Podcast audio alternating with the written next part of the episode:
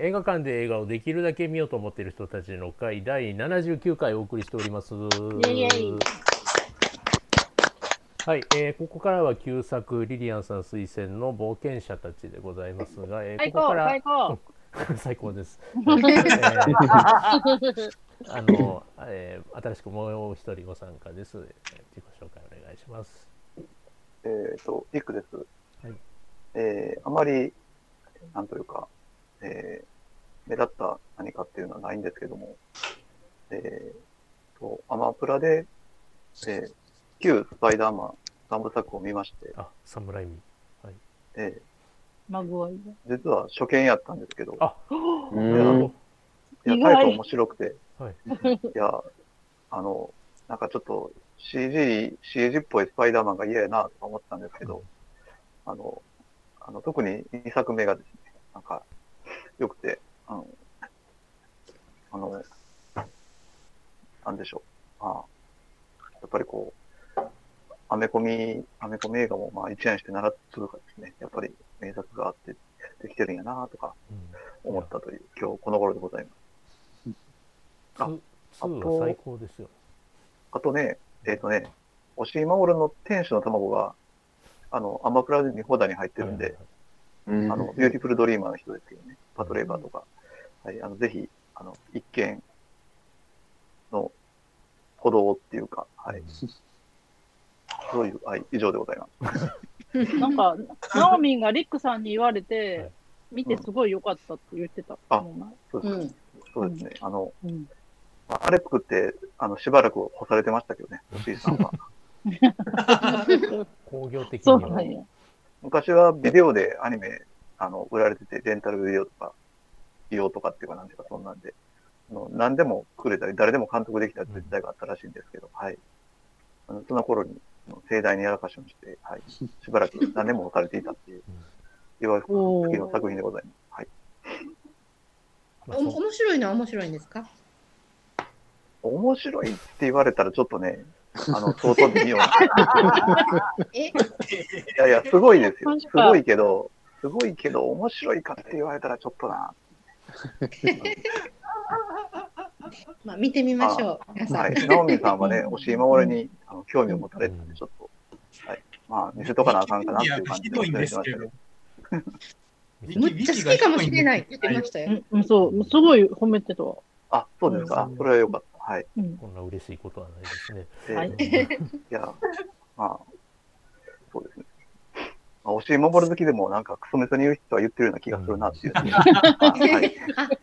ね。いや、まあ、僕は、僕は好きです。うんまあ、そんな、はい、ということで、えーはい、リクさんも、えー、交えまして、このななにんでお送りしてまいりますが、では、えーと、推薦者の、えー、リリアンさんからコメントをいただきたいと思います。えー、と結構急に言われたんで思いつかなくて、なんかまあ過去の名作みたいのでと思った時にふっと浮かんだんですけど、はい、なんかこれはね、なんか私の世代だと多分子供の時にあのテレビのね、水曜なんとか木曜日曜洋画劇場みたいので見たことのある人も多い映画だと思って、うん、私も大人、うん、そう大人になるまでテレビで見たことがなくって、うんうん、で、多分今自分のブログ見たらにせんじゅうさんねんの春ぐらいになんか映画館で見てるんですけど、多分ごぜんじゅうじちゃう、うん、そうそう、私もその時見た、のっちゃんと一緒に見に行ったかな、かも、まあなんかあの多分同じごぜんじゅうじを見に行ったと思うんですけど、その時にだから子供の時からしたら何十年ぶりに見たと思うんやけど、もうちょっとなんかもうびっくりして感動しても、うん、映画はもうこの後作られなくていいんちゃうぐらいの感動をしてあのもう最初のシーンからラストのシーンまでもう全部すごくよくって、特にそのラストのシーンのその島の上が要塞みたいになってる島の、うんうんうんうん、俯瞰のシーンをぐるっと回りながら、まあ、音楽が流れてるだけなんですけど、そのシーンのなんかもう悲しさがすごい身に染みたのと、あと、まあ、あの女の子がレティシアがどっちを選ぶかっていうので、その子供の時は若い時はアランドロンがいるのにアランドロンを選ばないとああのこの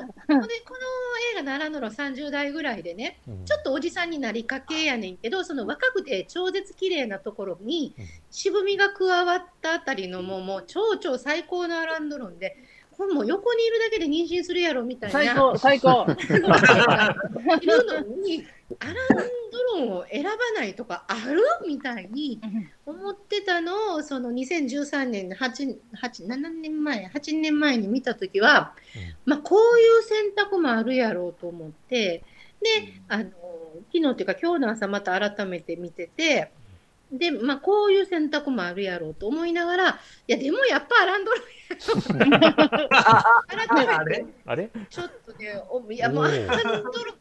中身どうでもいいや、もうあのアランドロンがいたらもう全ていいやろうぐらいに、またちょっとなんかおかしい風に思ったりしてるんですけど、でもまああの主、主役の男子ふたりのかっこよさは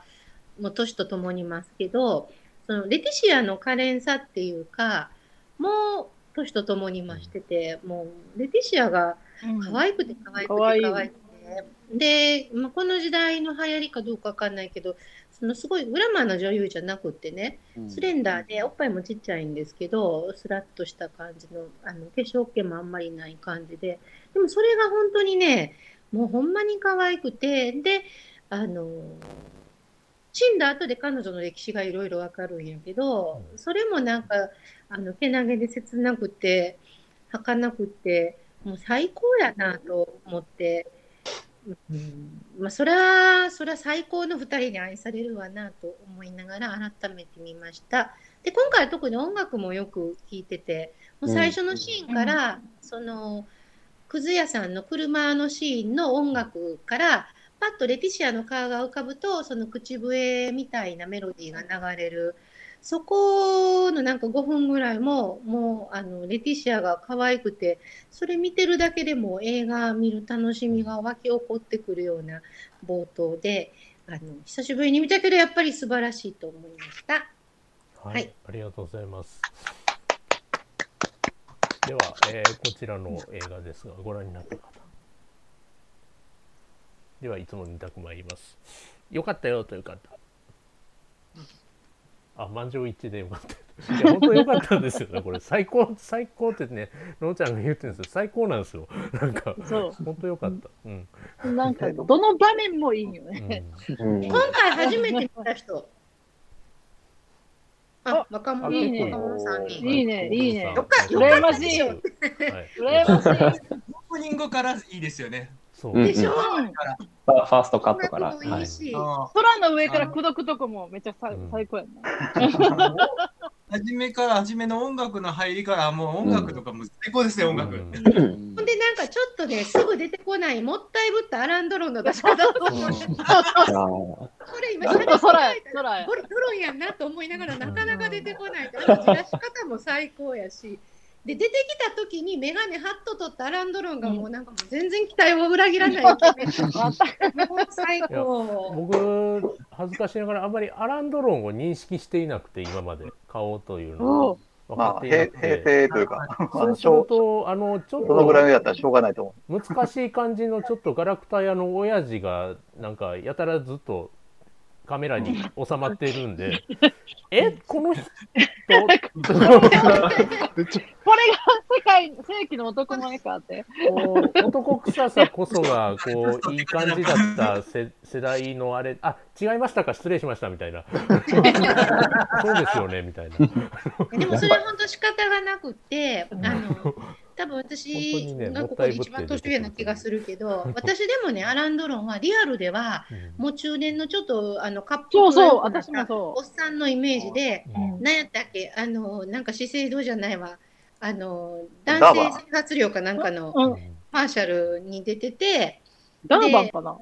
ダーバンあでもダーバンはあれですね服っていうかなんかのあれですね。でもあるよね。あの、うん、なんかね、おじさんになってからのアランドロンのなんかコマーシャル、肉がついて油っぽくなった、うん、なんかこうベタっとした感じの粘っこいおっさんとしか思ってなくて、私も子供の時にね、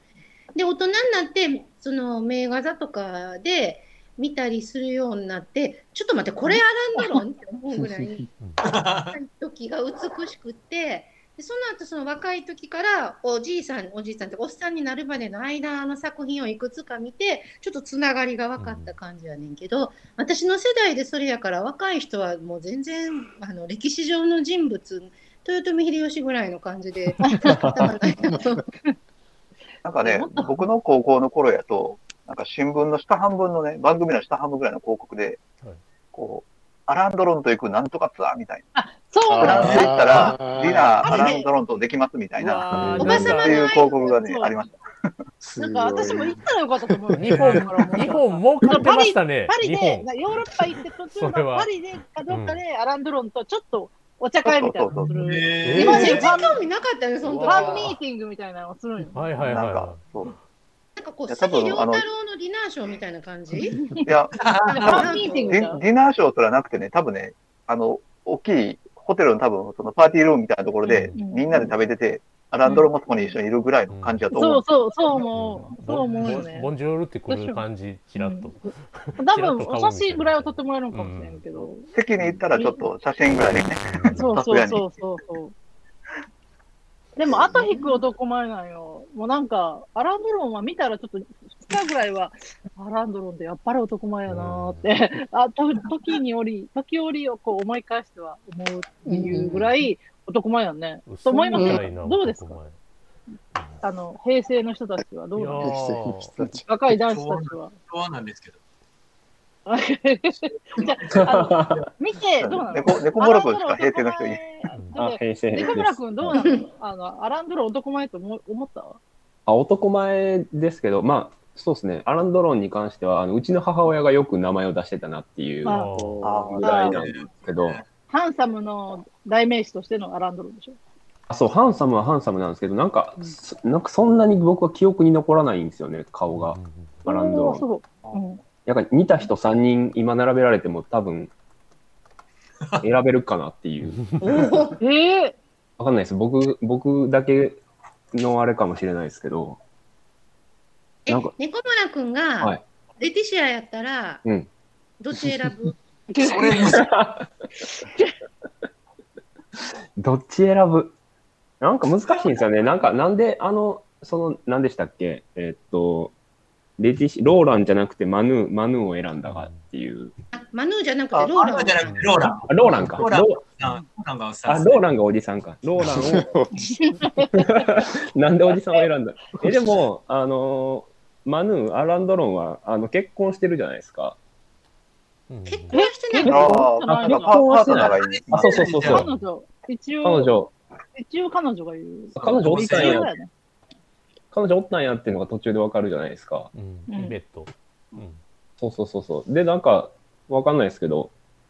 あのそれを感じ取ったのかなみたいな、よくわかんないですけど、なんで選んだんやろみたいなのちょっと考えますけどね。うんうん、僕はなんか皆さん、皆さんはどうですか。最初の出会いからだってそっちが最初だったっていうのもあるよね。うん、で、うん、一緒にこうあのガレージの中で借りて。うん一緒に時間過ごしたっていう時間の長さみたいなのもあるあとはなんか、うん、アランドロンは都会というかこう、うん、あのどういうどっちかでこうねあの人の人のこう悪い暗い檻の方にいる人やけど、うん、あのローランは割とこう健康的というか、うん、そうだよね車作りたいっていう海というか自然の方が、うん、都会では住めないというそっちの感じとかあったんじゃないですか、ね。てか普通にローランのあのおっちゃんかっこいいっすよね。うん、かっこいいよ。あそうそう、ね。最後の方からなんかもうだんだんアップなってことめっちゃこの人かっこいいやんって思ってきて。うんうん、あの人いや全然普通にあこっち選ぶのは納得するわなっていうのは。確かリノベンチュラですよね。うん、リノベンチュラ。うん、なんか結構ねなんかそのアランドロンがちょっと主役でいる男で悪いけど、うん、っていう時に警部警部の役とかで結構出てたっていう記憶があるんですよ。そうそうそう、うん、結構ねフランスのああいう暗黒映画みたいなやつでは、うんうん、で刑事の役でよく出てはりますよね確かね、うん、そうです死刑台のエレベーターとか、うん、はちじゅうにねんにジャン・バルジャンやってますね、うん。似合いますね。今見てね。ああ、ランバルジャンやってんね。ランバルジャンぴったりやな。いい、いい、いい。やっぱりリノベンチュラの方が、うん、なんかこう手で物を作る人やから、うん、アラン・ドゥルンはそのロマンがあるし飛行機乗りやけど、うん、山っ気もあるじゃないですか、こうそうそう口に走ったりとか、うん、多分ちょっとバカなんですよね。そうなんかなりかなりバカバカちょっとバカや薄っぺらいっていうか、ね、金金貨出せしょマヌーバカ問題はね本当に後半はねリノベンチュラはなんか自分の手で物を作る作ってであのまあそれで何か自分のようになってっていうのでなんかあのそのやっぱり手を動かして物を作るっていう芸術家の歴史やにしたらそこで一緒のところで一緒に別々のものを作るのでも同じところで同じような方向を見ながら生きていける相手やったんかなと思う、うんまあ、でもアランドロンもまあバカでもいいやアランドロンやし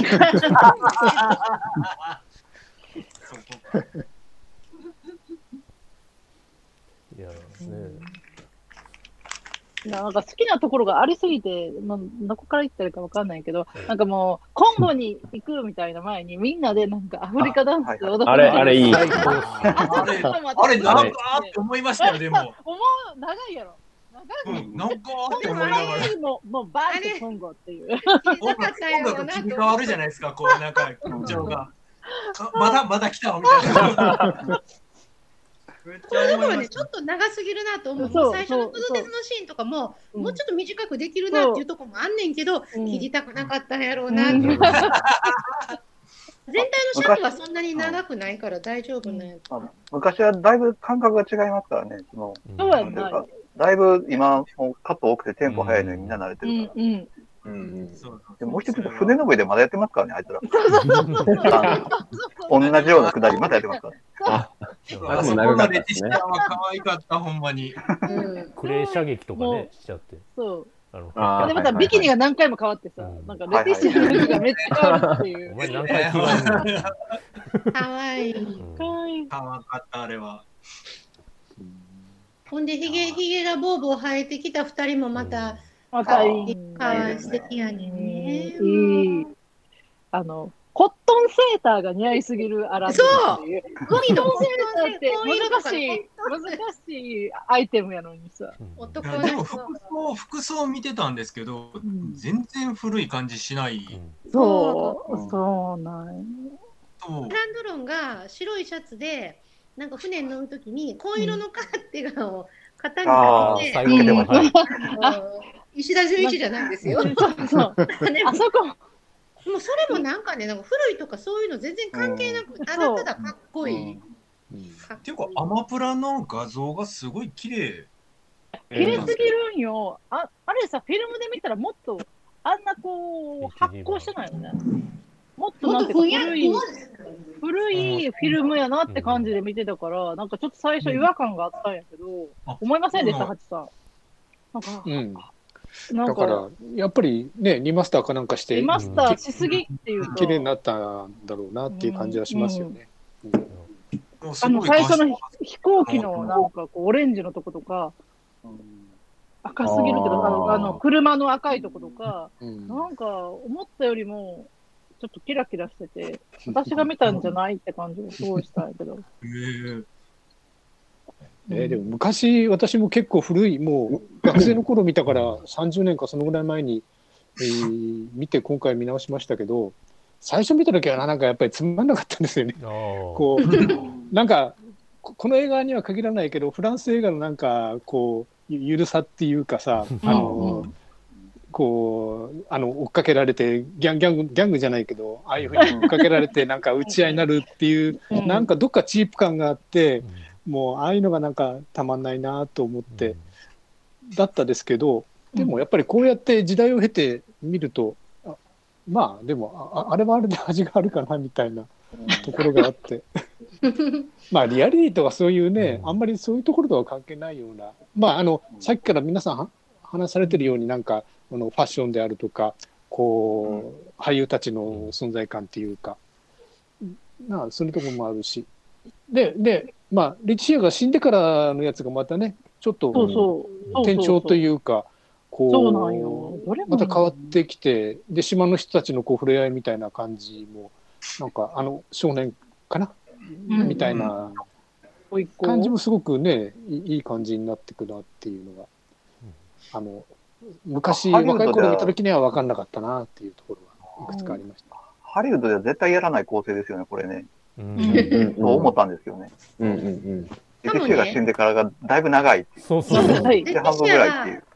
私の記憶の中でも、まあ、最後の最後レティシアが死んで悲しい場面で終わると思ってたら、うん、レティシア結構真ん中辺ぐらいで死んで、そう、それも私もよんじゅっぷん以上あって、あ、そうなん、レティシアこんなになかったかなっていう感じも、あとこの残り全部レティシアなしで行くの、うん、えとか思ってえーって思いました。あとはまあちょっとねあのゆっくりゆっくり進んだ感じがあって、うん、それもほんまにちょっと今の映画ではないリズムっていうかゆっくりさですよね、うんうん、あれは衝撃やったな。でもレティシア死んでからのあの生まれの島とあと要塞のあの風景がすごい好きで、うんうんうん、いいっすね、あそこは。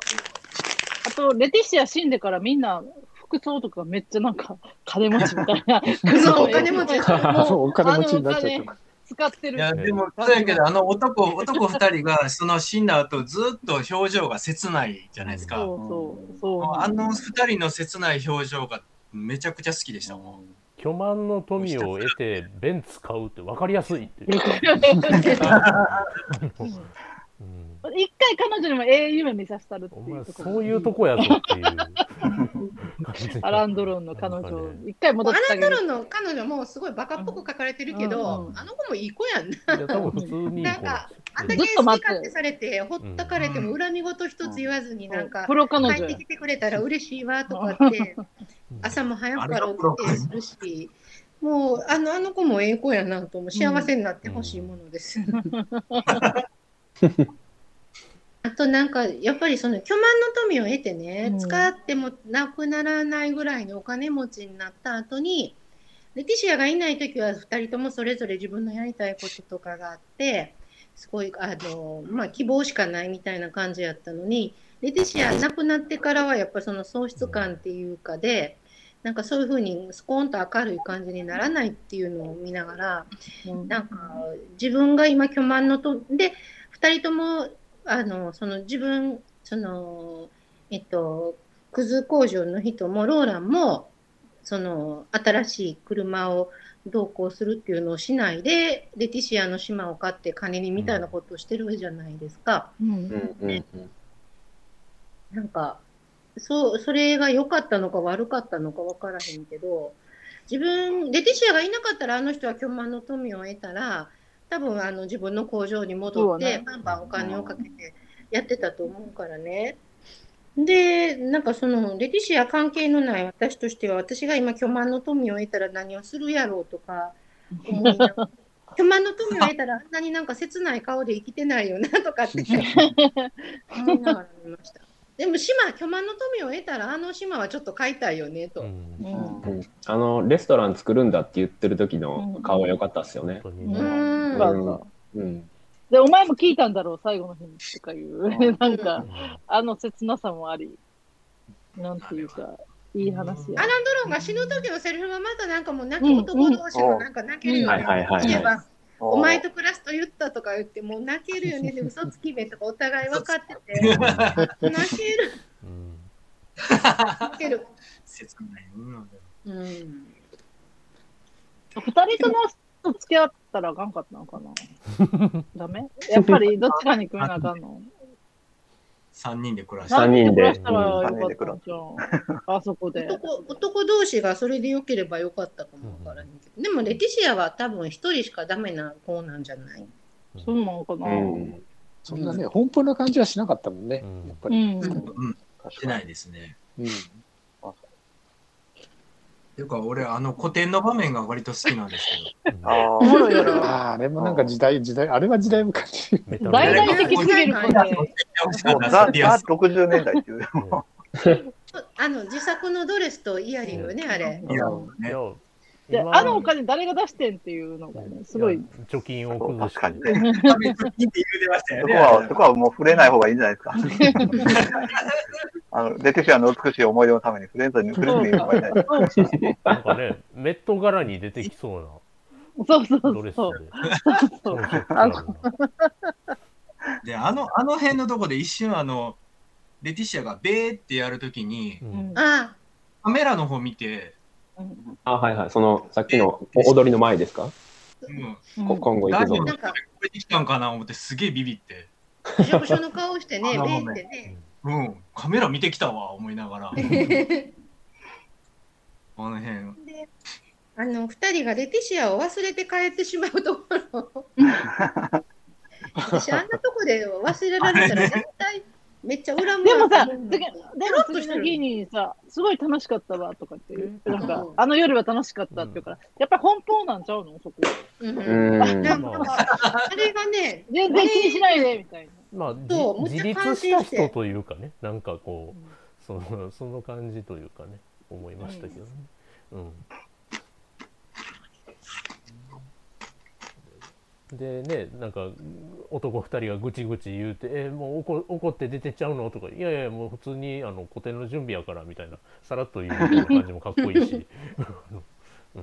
けど、うん、なんかあれなんですよ、ろくじゅうねんだいの新しい若者の感じだったんでしょうね、うん、なんかわかんないけど、ああそうなのね、そういうそういうなんかナチュラルさっていうか、うん、なんか。あのなんやろう、要はそのあの子が死んでからですよ、その子供と出会いとこと出会い、あの子供ね、男の子と、うん、で要塞に初めて行ったところで、もう僕はまだそのね、あのレティシアのあ、あのあっさりした死に方にびっくりをした後なので、もう画面の上にもうずっと不穏な感じが漂ってるから、もうハラハラしながら見てたんですよ、あのシーンだけで、あの鉄砲を扱うシーンとか、はいはいはい、ああ暴発とかしないかしらみたいななんか子供がバーンって言って振り向いたらコテンって倒れてるとかないかしらみたいなすごいハラハラしながら見てたんですよこいつらやったらやらかしかねえみたいなだってバカだからみたいなアラトロがね、うん、うっかりあのヘルメットに向けて撃った弾がパン跳ねてみたいなもう怖い怖い怖いと思いながらね、あれ実際のヘルメットだったら跳ねますからね、角度によっては多分ほんまに。ヨガの弾はどうなんでしょうね、うん、最後のその銃撃シーンって、うん、残りはちふんとかくらいからのあれで、うん、なんかハリウッド映画やったら残りはちふんとかもう終わってずっと延々じゅっぷんぐらいエンドロール流れてるのにこ, ここからクライマックスが来るみたいな、うん、であの全然 シージー とかのないパンパンっていう感じのまああの手榴弾みたいなのなんですけど、格闘シーンがごふんぐらい終わって、あとはなんかもう死ぬシーンがあった後はポツンと島を俯瞰して終わるシーンで、うん、終わり方が結構あのそんな派手、派手じゃないっていうか、まあ、うん、でも派手じゃない、それが最大の山場みたいな感じだから、改めて見たら思ってた以上に地味な映画やなと思ったんですけど、その最後のパンパンっていうシーンぐらいじゃないですか、そのアクション的なシーンって、うん、多分でも現代ハリウッドやったらあのザ宝を拾う場面でさんじゅっぷんぐらい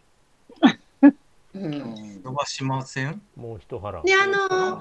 なんか途中で入ってきたあの男も、うん、もうちょっとなんか大変しいなんかあんまりよくわかんないよね、彼のよくあれ俺だから一瞬どうなってわからんくて、おっさんやからそう、最初どうなってたかと思いました。いい人ですよね、あのアラン・ドロン、最後まで彼じゃないって言い張って結局殺されたって、むっちゃいい人やんと思って、なんかでもあれもあのハリウッドやったらなんかあの人になんか裏切らせたりな ん, なんかするよねと思いながら、もうぶった切られるかどっちかやと思いますね思ってる、自分が思ってた以上に起伏がないっていうか、もう最初ささんにんで分けるって言うけど、いやよにんだって言われたら分かったみたいな、うん、分, かる分かるんかいっていう大粒大粒そうなんかこうそのお金を持って持ち逃げしようとしていろいろみんなを殺すとかね、うん、そういう感じがあるとかさ、一人でも分け前を増やそうと思ってとか、そう、そう、そう、そういうのがありそうやのに何もないし、本当になんか今見たらあのあんまり起伏のない淡々とした映画なんやなと考えたら思うけど、もう、もうでもあらゆるシーンが名シーンやからそんなことでもいいんですけど、うん、ただ一個不安だったのがあのいとこの男の子が、うん、あんな成人になったらお金が入るってなって、うわな、そんな純真な男の子が絶対クズになるって思う。だって何なりたいって言ったら博物会博物会になりたい、金入ってくんねんって絶対クズになるやろな。いやそこはもう徹底してローランがあの育て上げるんじゃないですか。ああの島で住んでるよねそのためにあそこを買い取ってそうそうそう、うん、親, 親はあれやけどね親はあれやけど親はあれですからね。まあでもね、でも大概迷惑かけてたんでしょう。まあそうなんでしょうよ、うん、多分レティシアは相当でもあんな感じで来られたら絶対なんか悪いことやと思う、うん、あんな二人が来たら絶対悪いことは思いますそうそうお, お前のこのなんか親戚の迷子さんってビノベンチュラがねスーツ着た刑事にしか見えないですところから手帳出すんかなみたいなね、うん、感じですから、うんしょうがないと思うわ、うん、だってもう田舎のさその商店のふたりやね、うん、悪くないと思う、ねうん、あれはあれはふたりが悪いですよね、うん、言い方が悪いそう言い方がもうちょっと明るい感じで言ったらさ、うん、明るいまあまあ明るいそんな気分ではないという、うんまあ、レティシアの仲のいい友達でしたみたいな感じで、うん、もうちょっとこうフレンドリーな感じで行くとか取り立て屋みたいな雰囲気で行くからそうなんかあったみたいなうん、レ, レティシアのおばさんですよねぐらいしか言わず、うん、あの、うん、ちょっと話があるんですけどみたいなぐらいしか言ってないですよね、うん、え、何ですか試されてる、うん、試されてるもんなあそこで実際ね、うん、はい不合格ってなったんですけどあの、うん、子供が帰ってきた瞬間に合格になるっていうのもよくわかんねえなみたいなあ そ, うそういうノリなんやあいいんだみたいなでもまあ、あのおじさんとおばさんに愛されて大事にされたっていう感じの育ち方ではなかったんやなっていうのは、まあうん、分かるからレティシアはやっぱずっと孤独やったんやなっていうのは分かるところよね、うん、でもあのいとこ見てるとでも明るさはねあるからレティシア、うんうん、あのいとこ見てるとそんなに悪い親でも、うんうん、普通の人ですよね普通の人、うん、そしたらやっぱりレティシアに問題があったんちゃうかなってレティシアに問題があったんじゃなくてあのその場所とあのおじさんおばさんとと合わなかったっていうことでしょ、まあ、合わなかった都会の子やねんなだからさ、まあ、ティファニーで朝食をみたいな娼婦になってもいいかもしれんかったんやけど、うん、彼女はなんかなんか変な現代アートの人になってっていうのはあの作品が面白いかどうかは別としてあのー、でもこう真っ当な生き方なんじゃないの、うんね、そう思うんやけどねだから、うん、ほんまレティシアは別の物語、うん、別の時間軸だったらそのティファニーと朝食をホリーゴライトリーになっても全然おかしくなかったというか、うんだから人並み外れて自由な心を持った女の人っていうのは、うん、レティシアみたいになんかその現代アーティストになるか、なるか娼婦になるか高級娼婦みたいになるかだからやっぱりそのそういう田舎のおじさんおばさんに顔をしかめられるものにしか、うん、理解できないっていうなれないかな、うん、田舎のおじさんらからしたらもう勤め人じゃない時点でアウトでしょうよ多分そうそうそうあの感じで、ね、何やってんのかみたいな、うん、なんか、うんガラクタ集めてなんかこさえてるらしいでっていやないう話になりますよ。篠原さん、まあ、多分なんか元会に出てから何やってたか知らないんちゃうか、ほんまにわからないか、うん、なんか、うんうんうん、そん、そんなぐらいの勢いかなって思います、うんうん、多分あの学校にも行かないで、うん、学校からも何回もせなんか呼び出し受けてたり制御にもつかず、ね、うん、そんな感じであの会わなくもうあの怒ると怒ってもなんか彼女は全然答えないみたいな感じで、おじさんとおばさんも苦労したかもわからへんけど、でも最後はさ、まあ、なんか自分のふるさとのなんかそういう要塞を買いたいっていうのがなんか可愛いとこやね。うん。うん。てかフランス軍とかってその辺そんなザルですかね当時みたいな思ってしまうを残して帰っていろいろ残して帰ってあんなにいっぱいみたいなあれもしかしたらどうなんでしょう、なんか残ってた武器ドイツの武器っぽかったですよね。あドイツのルガーやったんで、あだからあそうかドイツ軍が使ったやつがそのままほったらかしになってるっていうか、あの手榴弾ドイツですね、ちゃんとした軍の財産じゃないんじゃないかな。そうだドイツだ、はいはいはい、手榴弾がねうん、うん、そうやね、レティシアのお父さんとお母さんもそのナチスに殺されたみたいな、うん、はいはいはいはい、ね、すごい。でもあの韓国この映画で観光地になったんですよね。そう Google マップを今私どっかに見せたいの、どこで見せたいの、えここ共有、えっとね共有できるの左端の画面を共有ふたつのとこ今ちょっと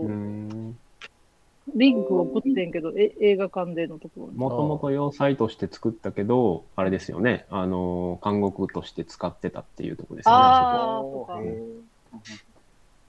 アルカトラズ的な感じで、あそうそうそうそう、へえ、あ Google マップ Google マップ見てください、あるんよ、今もあるんですよ。フォールフォールボアヤール、うん、あこのあこの Google マップのこういう画像怖いんですけど、俺この何もないとこにポツンとある画像が怖いんですって。そう怖いのアルカトラズに入れられたことあるの？怖い怖い怖いこういうの怖いですね、こういう画像すげえ怖い。これもう見たら最高だ、うん、ゾワゾワする。ホールホー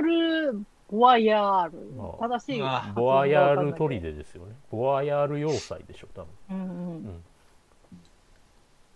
うん、あこれ今も行けんのかな、ちょ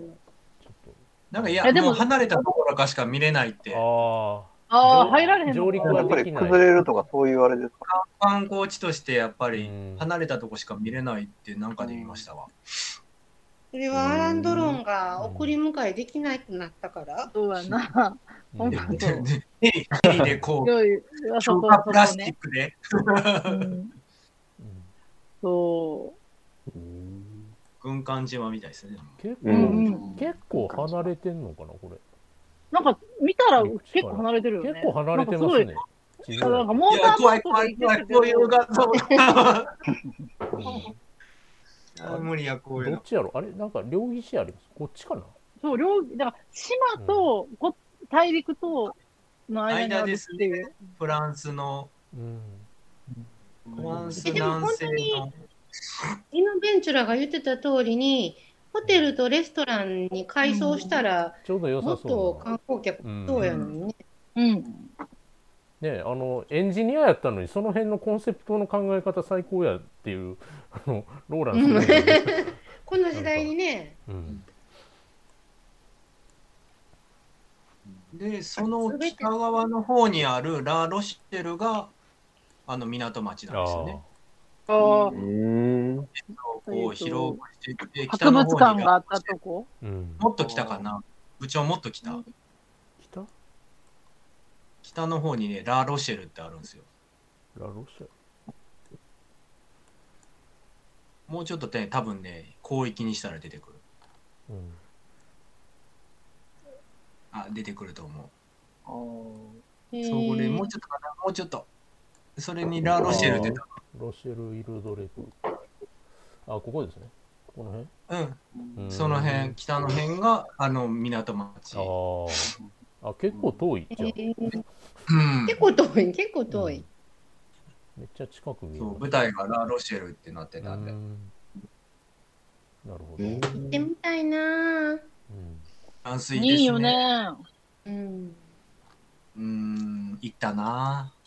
ぁ。行きたいね。日本旅行で行ったなぁ。レティシアと行ったら、やったらいいな。いや、レティシア超可愛かったっすね。超可愛いよね。なんだって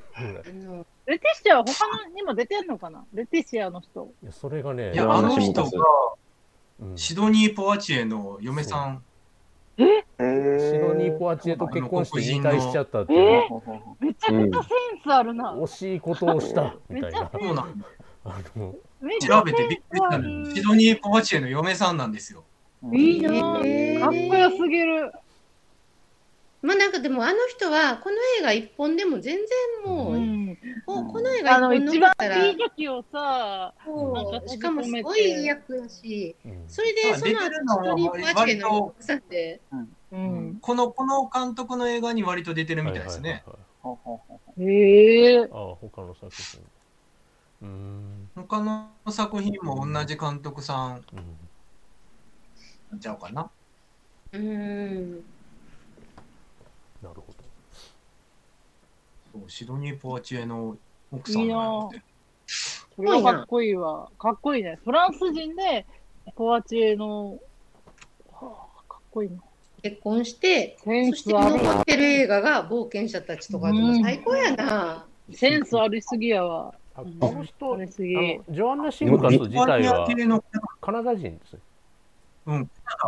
うん、リトアニア系のカナダ人だからフランス語喋れる、多分、うん、でもリトアニア系のユダヤ人ですね、うん、ほんまに、うん、娘がデスプルーフに出てますね。あデスプルーフえー、デスプルーフえー、うん、その子やえー、で、あのー、この映画に急に日本人出てくるじゃないですか。そうそうそう。プロスケーターのムシュムシュ清橋。清島かな。清橋。清橋。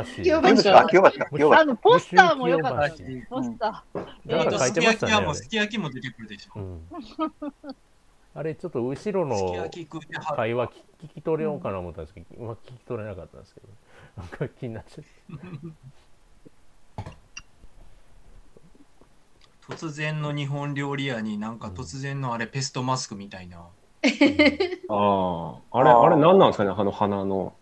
いや、俺レースのためにあれするかな思って、うんうん、あ, おしゃれあれ普通やったんあのあの時代の。いや、別に エフワン とかああいうレーシングカーでもペストマスクつけへんしな思って、うん、まあ当然ね、なんかペス面白台やってたってこと、うん、布のマスクはするんですけど、あのレーサーってこれはせんでしょ、まあうん、まあでもなんかエンジニアやからレース用のやつじゃないっていうことなんですかね、まあ、よくわかんないけど。いや多分あれ、うん、花はもう遊び心やと思いますけど、うん、絵面が面白いからアレンしただけですか、うんうん、気がしたあれはえ、お茶目でやってるの、うんうん、かっこいいじゃんあれは。おっちゃんのお茶目、かわいさじゃん、おっちゃん、おっちゃんのお茶目、うんあのおっちゃんはほんまお茶目やからでおっちゃん多分基本一人でいじってるから自分で機嫌取るんですよ、ああいう感じで楽しいなんか愉快な感じにするんです遊びを、うん、あのおっちゃんのリノバンチュラってなんかちょっとウィキちょっと見てたらプロレスラーやってはったって書いてるんですけど。なるほど、えー、いいね、いいいい。グレコローマンのレスリングは得意で、プロレスラーの中流。そんなそんな雰囲気やん。ああ、あるある。はめっちゃかっこいいじゃないですか。あの、うん、あのレスリングのあれ着てほしいね。似合いますね。似合うな。めっちゃ似合うな。うん、黒。いやかっこいいですよあの人やっぱ。うん。すごいかっこいい。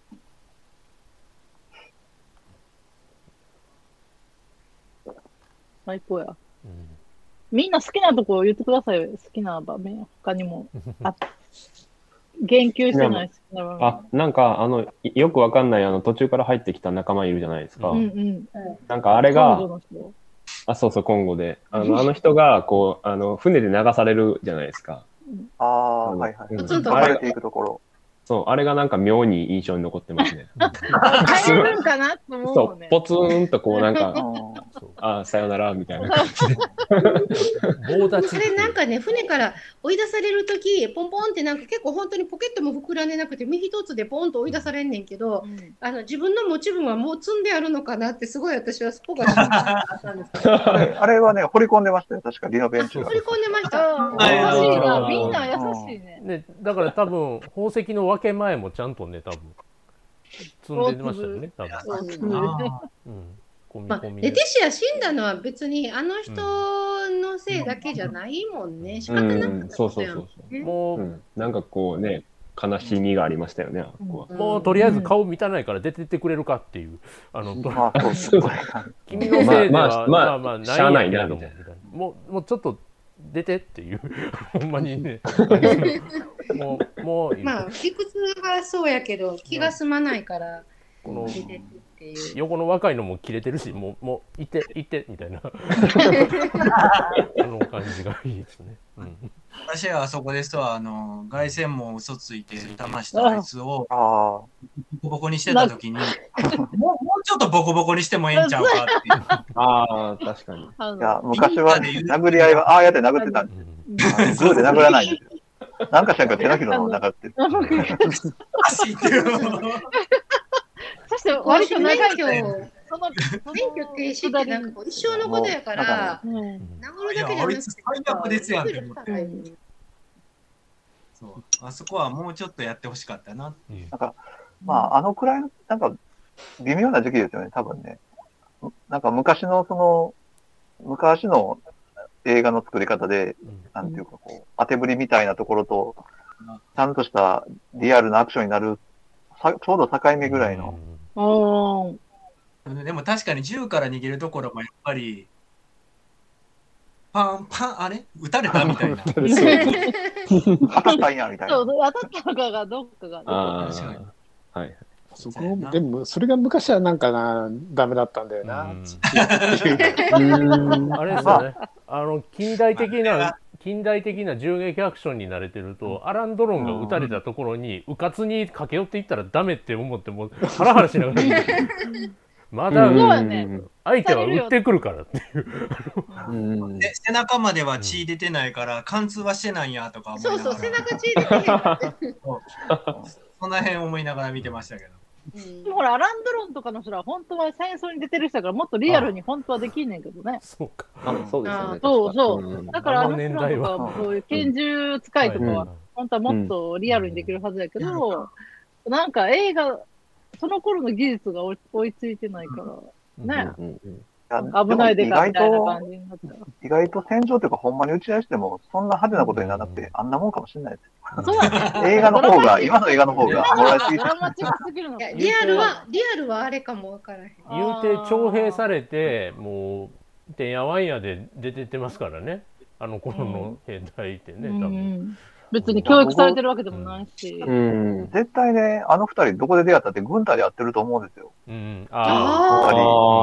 いや全言及ないけどいや絶対そうだと思うんですよ、はいはい、あの、はい、ちょっと年離れてるしねうん、うんうん、そうだねなんか同級生とかじゃないもんな全然でなんであんなにずっとふたりでもなんか恋人同士みたいに一緒にいるかっていうとやっぱり、うん、ああ戦争でやってるかなっていうやんな、うん、桜じゃないかもしれないけど同期の桜っていうかあれも友人ってそうですねほんまに、うんああそうやねあだから手榴弾投げ放題そうかあだからそうかそういうことはあの頃はわざわざ言わないけど、うんまあ、それが当たり前みたいな感じだね、うん、ああいう戦争から帰ってきた人いっぱいいるから、うん、ああだからレティシアがそのナチスにの迫害されたのの生き残りっていうのも、うん、割と自然に出てくるとこなんやね、うんうんうんうん、原作があるんですよね、うん、えそうなの、はいはい原作小説ですよね。多分草原推理文庫に入ってたんじゃないでしょうか。うん、だからでなんか作者はあんまり気に入ってなかったっていうのが中で書いてたんですよ。そうなんこんないいのに。うん。なんか一部だけなんですよねこれ確か。なんか、なんか続きがあって気に入らんかったから作者が続きも含めて作ったとかっていう。うん。うんえー、そうですね。だから時代的にはそっか。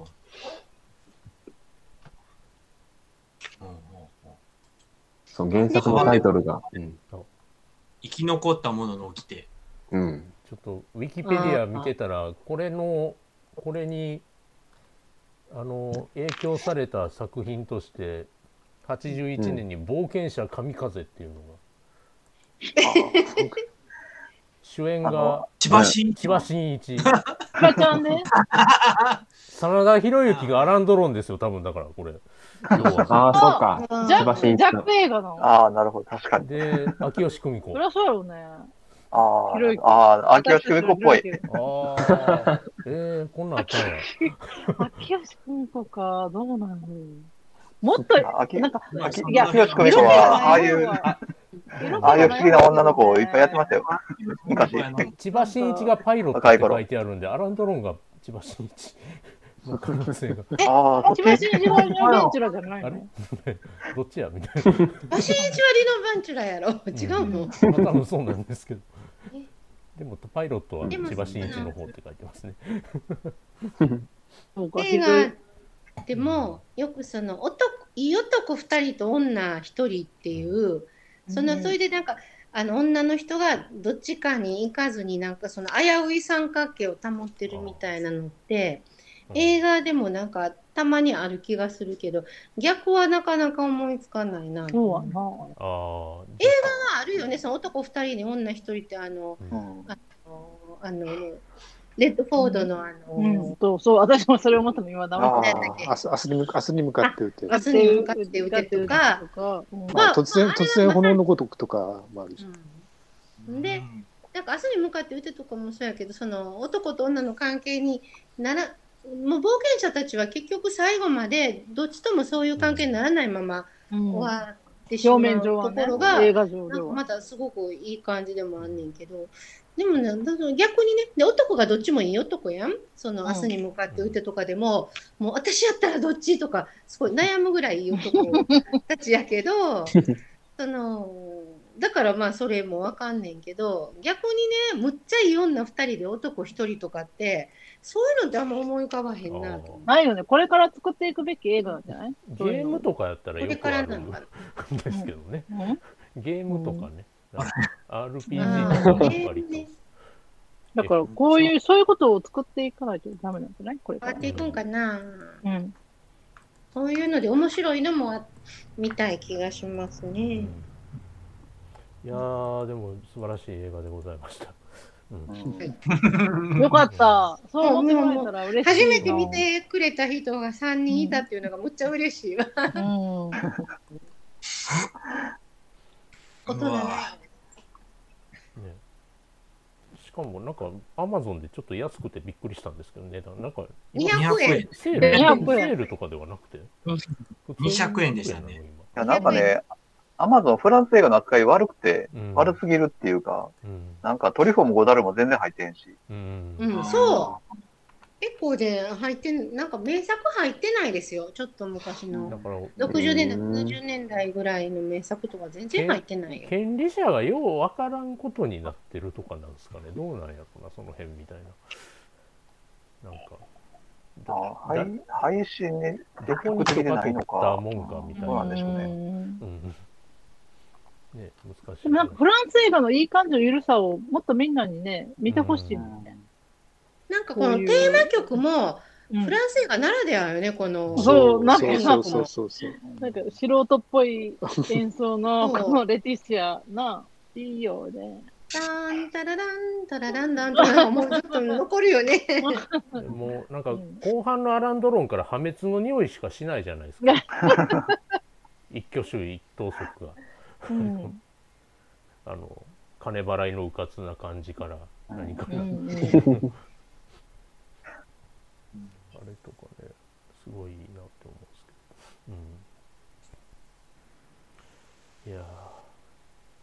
というわけで、えーとはい、本日きゅうさくは、えー、冒険者たちでございましたありがとうございましたイエイ最高最高